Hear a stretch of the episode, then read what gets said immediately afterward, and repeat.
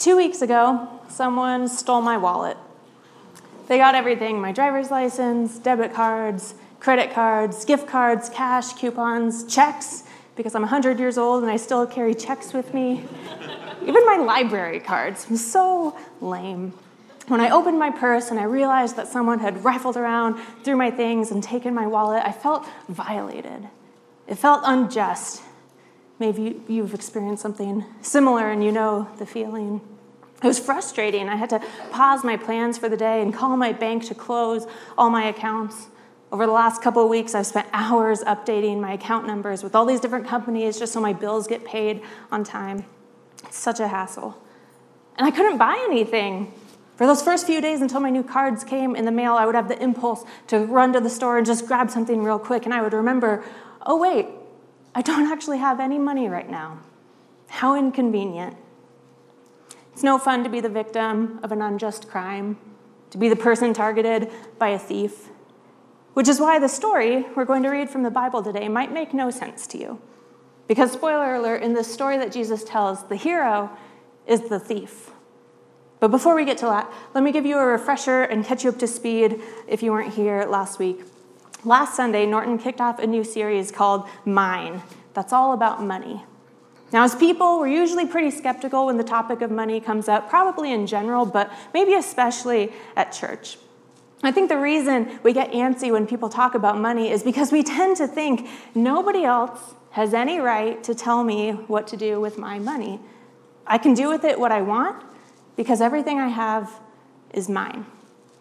If I'm honest, that's why getting my wallet stolen was so upsetting because I see my wallet and everything in it as mine. But that's not how God sees it. God has a very different perspective. We said last week that God is the owner of everything. He made this world, and therefore, He owns it all. Everything is His. Everything we have, we've been given by Him. None of it is actually mine. We said everything belongs to God, everything comes from God, everything is distributed by God. God is the owner, and we are His stewards.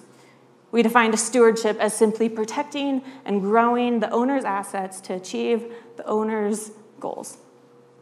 A lot of the time, when churches start talking about money, they start asking for money, but that's not the goal of this series at all.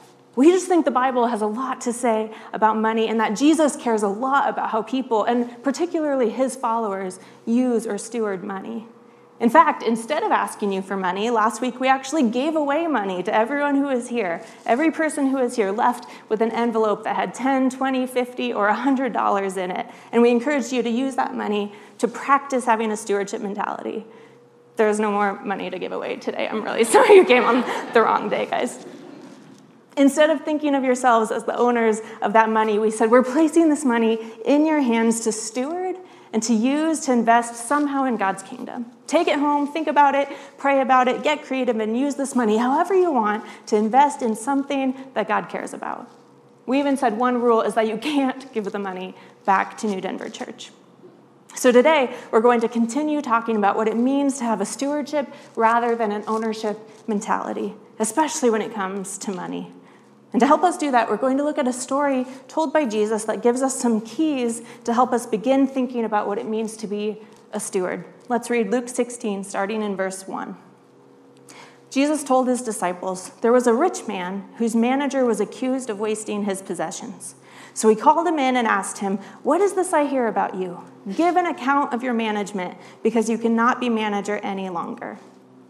This is a made up hypothetical story that Jesus is telling. And in this story, there's a rich man. He makes lots of money, he has lots of possessions, and so he has this manager who works for him to oversee his money and possessions. This manager's job is stewardship. He's supposed to be protecting and growing the owner's assets to achieve the owner's goals. Well, apparently, this manager isn't doing that very well. People are coming back to the rich man, the owner, and saying, Your manager is not protecting or growing your wealth. In fact, he's wasting your money. So, with these accusations about mismanagement and bad stewardship, the owner calls in the manager and says, This is unacceptable. Finish what you're working on, close out the books, give me a final accounting of where things stand, how bad the damage is, and then you're fired. Here's how the manager responds The manager said to himself, What shall I do now? My master is taking away my job. I'm not strong enough to dig, and I'm ashamed to beg. What should I do?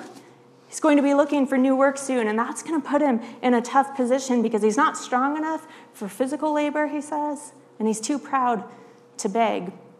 Getting hired as someone's manager again will be out of the question once his reputation gets out that he wasn't very good at it. He'll be ostracized in the community by everyone, by his social equals, by those above him, by those below him, if he doesn't come up with something quick. He knows he's getting fired, but he realizes that his boss is giving him a little bit of time left. So he has this narrow window of opportunity. He needs to get creative. He needs to figure out a solution as he's closing out the books. He needs to do something clever that will set him up well for the future. But what? He says, I know what I'll do so that when I lose my job here, people will welcome me into their houses. Aha! He's come up with a plan, something to ensure that he's got relationships in the community after he's fired. And apparently, his goal is for people to take him in and let him live with them Essentially, the new job he's pursuing is that of professional couch surfer. So he called in each one of his master's debtors. He sets up meeting with all the people who owe the owner money. These were likely people with some money themselves, tenant farmers or merchants with business loans, not super poor people just trying to get by.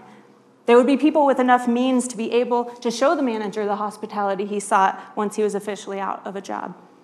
He asked the first, How much do you owe my master? 900 gallons of olive oil, he replied. That's a lot of olive oil. That was the yearly yield of one or two big orchards of olive trees. So, this is a hefty business loan. The manager told him, Take your bill, sit down quickly, and make it 450. Here, sit down real quick and doctor the record. Slice your bill in half. The master will never know. We can assume this debtor is like, Whoa, thanks, pal. And if there's anything you ever need, don't hesitate to ask. Then he asked the second, And how much do you owe? A thousand bushels of wheat, he replied. He told him, Take your bill and make it 800. So twice the manager does this. Twice he gives these under the table discounts, and he probably does it with all the other debtors too. These are just two examples that were given. And then look at how Jesus ends the story. The master commended the dishonest manager. It's the same word here for the earthly master or for the Lord, as in Jesus. So this could mean the rich owner in the story, or it might actually mean Jesus commended the dishonest manager. Why? Because he had acted shrewdly. For the people of this world are more shrewd in dealing with their own kind than are the people of the light. I think this story trips up a lot of us at first glance because Jesus commends the dishonest manager who is mishandling the owner's money and who even intentionally makes the owner lose out on more money, as we see in the story. By having the debtors alter their records so they don't owe as much, he's essentially robbing the owner of what should be his profit. Why would Jesus commend such a person? A dishonest thief. One thing that's really important for us to know as we're trying to make sense of this story is that in Jesus' culture, people didn't have a context for a generous, wealthy person.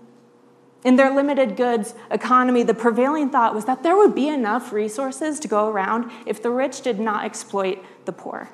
The fact that there were poor people was proof that rich people were taking too much, more than their fair share. So, Jesus' disciples, the original hearers of this story, would have immediately interpreted the rich man, the owner, to be the villain. That may sound odd to us, but actually, we do have a framework for this.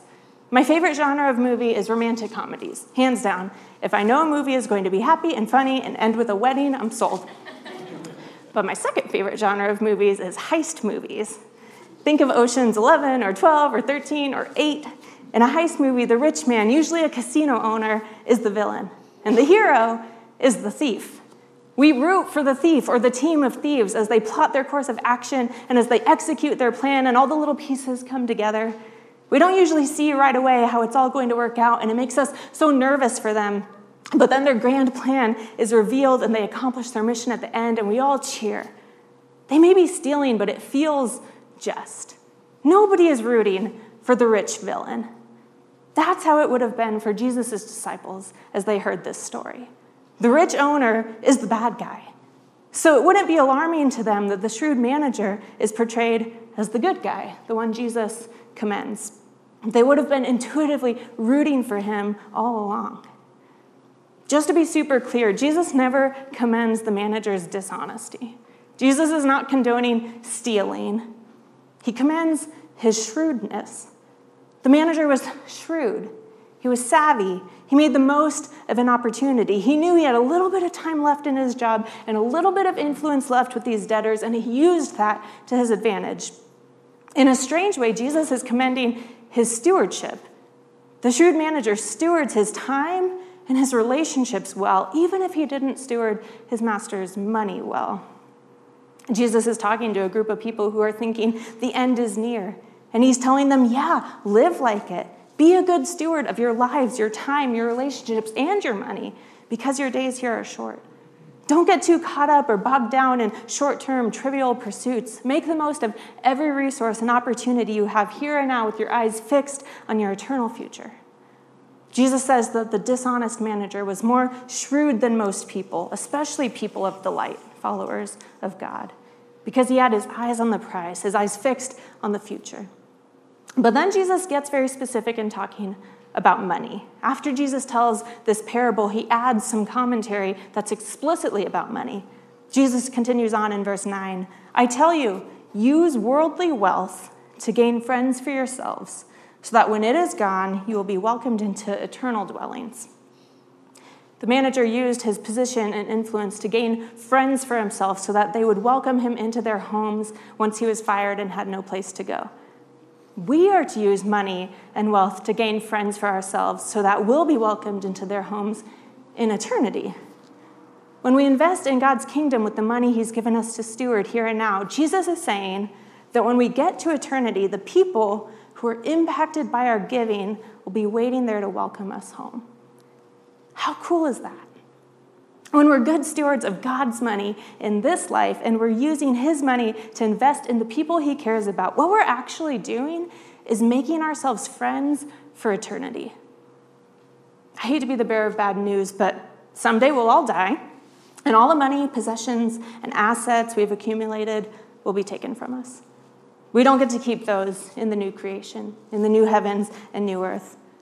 But there's one thing that we do get to keep and that's relationships relationships with God and with others.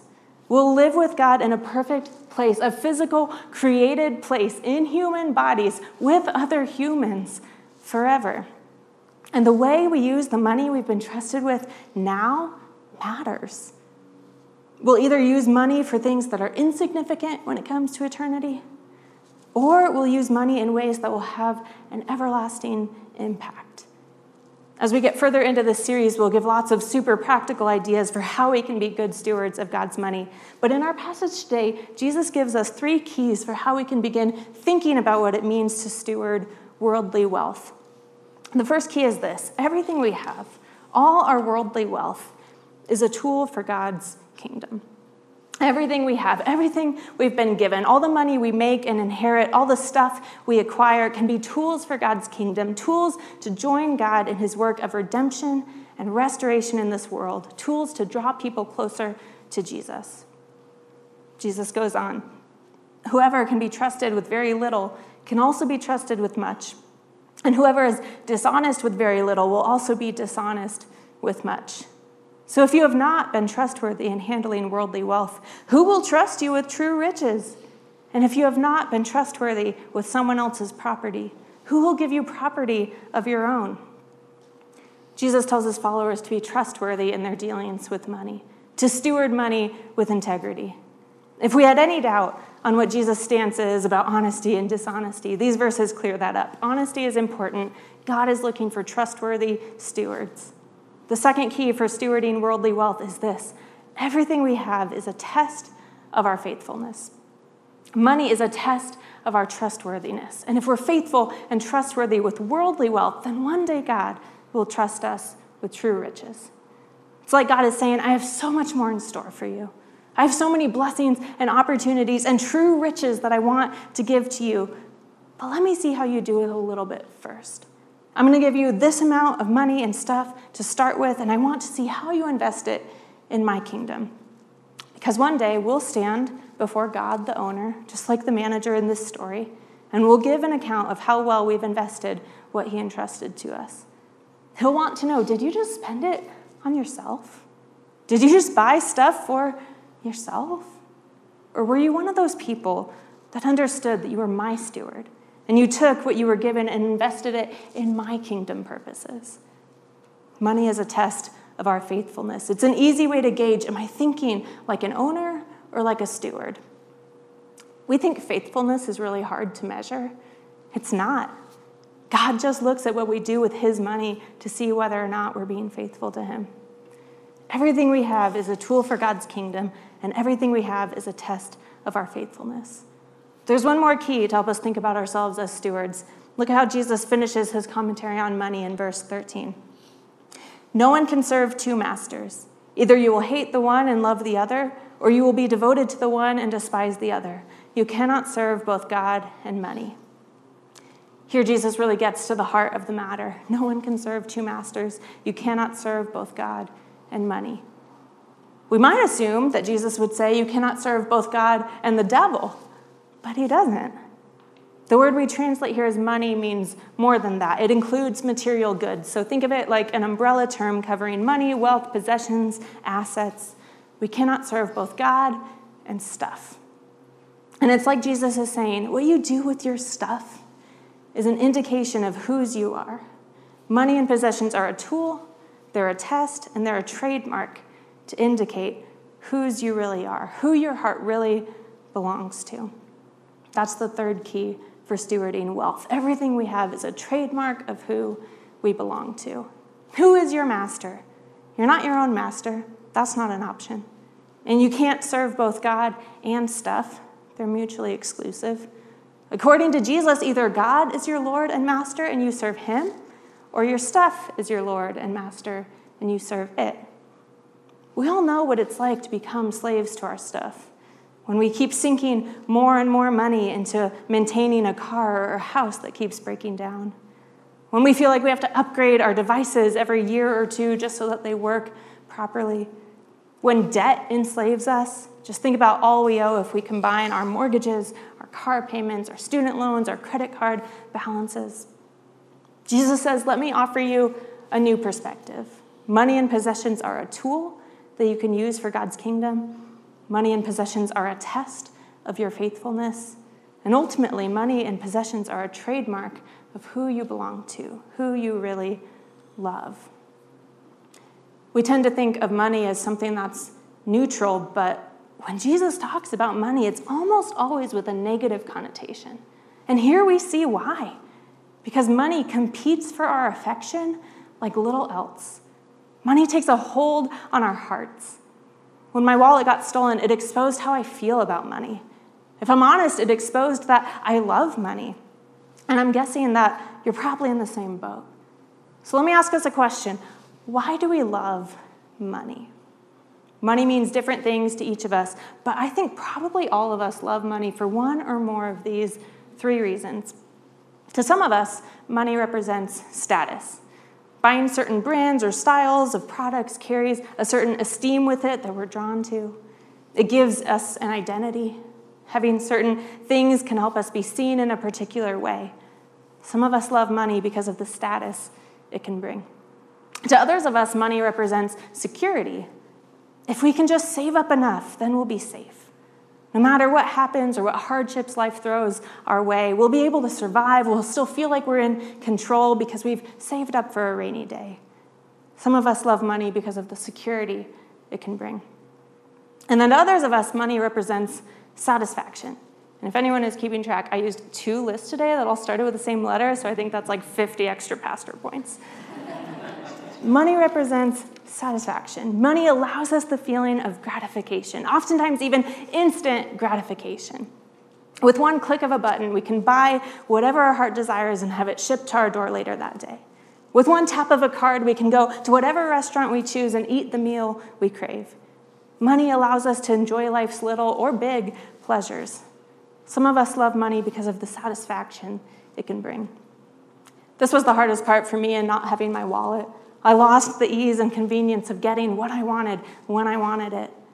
I have that security gear a little bit. I want the security that money can bring, but I think my spending gear probably outweighs that. I want the satisfaction that money can bring. So I know that when my wallet was stolen, I could have had my husband, Phil, go to the bank. He still had his ID, and he could have gotten out cash for us to use. But I thought it would probably be better for me to lean into this opportunity for a spending detox, to see how long I could go without spending any money at all. I only lasted five and a half days. Jesus knows that whether we're motivated by status, by security, or by instant, albeit temporary satisfaction, money can easily grab a hold of our hearts. For one reason or another, we all love money.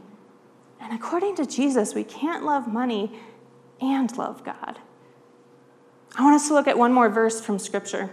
The writer of Hebrews says this Keep your lives free from the love of money and be content with what you have, because God has said, Never will I leave you, never will I forsake you.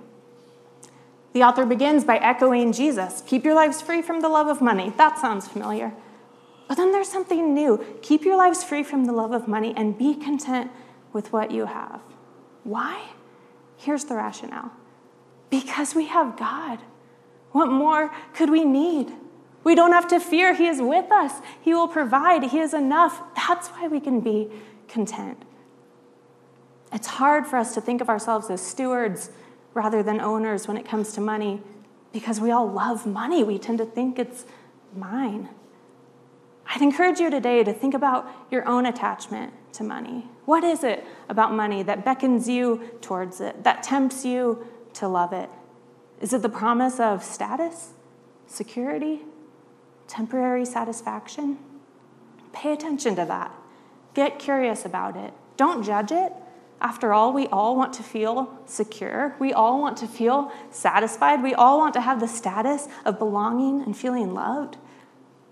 But then consider if you might be trying to use money to fill a need or a desire in your life that only God can actually fill. Money tempts us with the promises of status, security, and satisfaction, but it never truly delivers on any of these promises. Our desire for status, really for belonging, for feeling known and loved and included and accepted for who we are. Our desire for security, for feeling safe and protected. And our desire for satisfaction, for feeling whole, complete, and content. These are good desires placed in us by God. But they're placed in us by God for Him to fill, not anything or anyone else. When we look to other people or to money, wealth, and possessions to fill these desires, we'll always end up disappointed. It's too much to ask.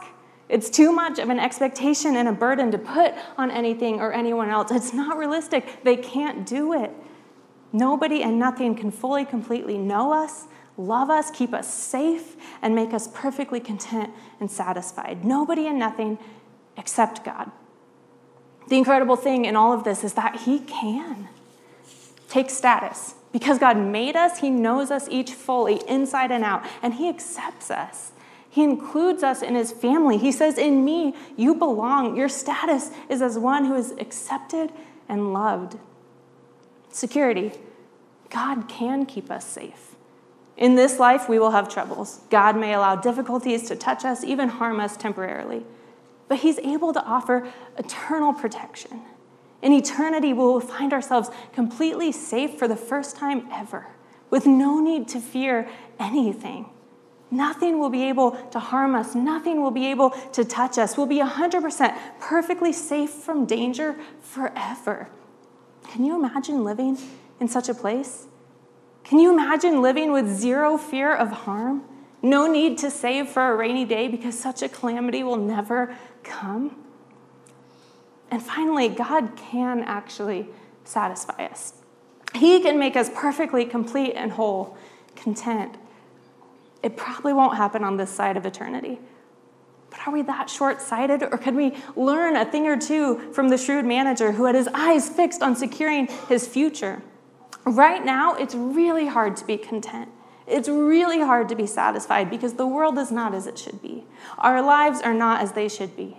We look at our homes and our cars and our clothes and we're dissatisfied. We're not content because everything could use improvement, everything could use an upgrade. Our things wear out, they get old, they break, they go out of style. It can feel like you're running yourself ragged to try to get ahead of it all or to even just keep up. But we're running on hamster wheels here, just around and around this vicious cycle of buying, experiencing satisfaction that's oh so fleeting, and finding ourselves discontent once again. No single purchase keeps us satisfied for very long, which is why we have to keep spending and chasing that high. Around and around and around we go. Jesus' perspective is this hop off the wheel for a moment. Open your eyes to get a glimpse of your future. It's a future where you no longer have to make purchases to gain temporary satisfaction. In the new creation, everything will be as it should be. Can you imagine living in a place where you're never dissatisfied again, where you're perfectly content? This isn't pie in the sky wishing. This perspective, this theology grounds us today as we live in the here and now.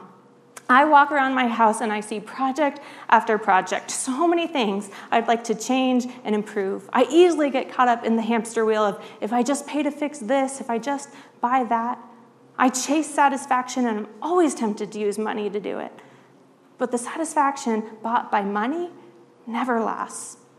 Some days I have moments of clarity and I think, you know, in the new heavens and the new earth, this ugly flooring won't exist.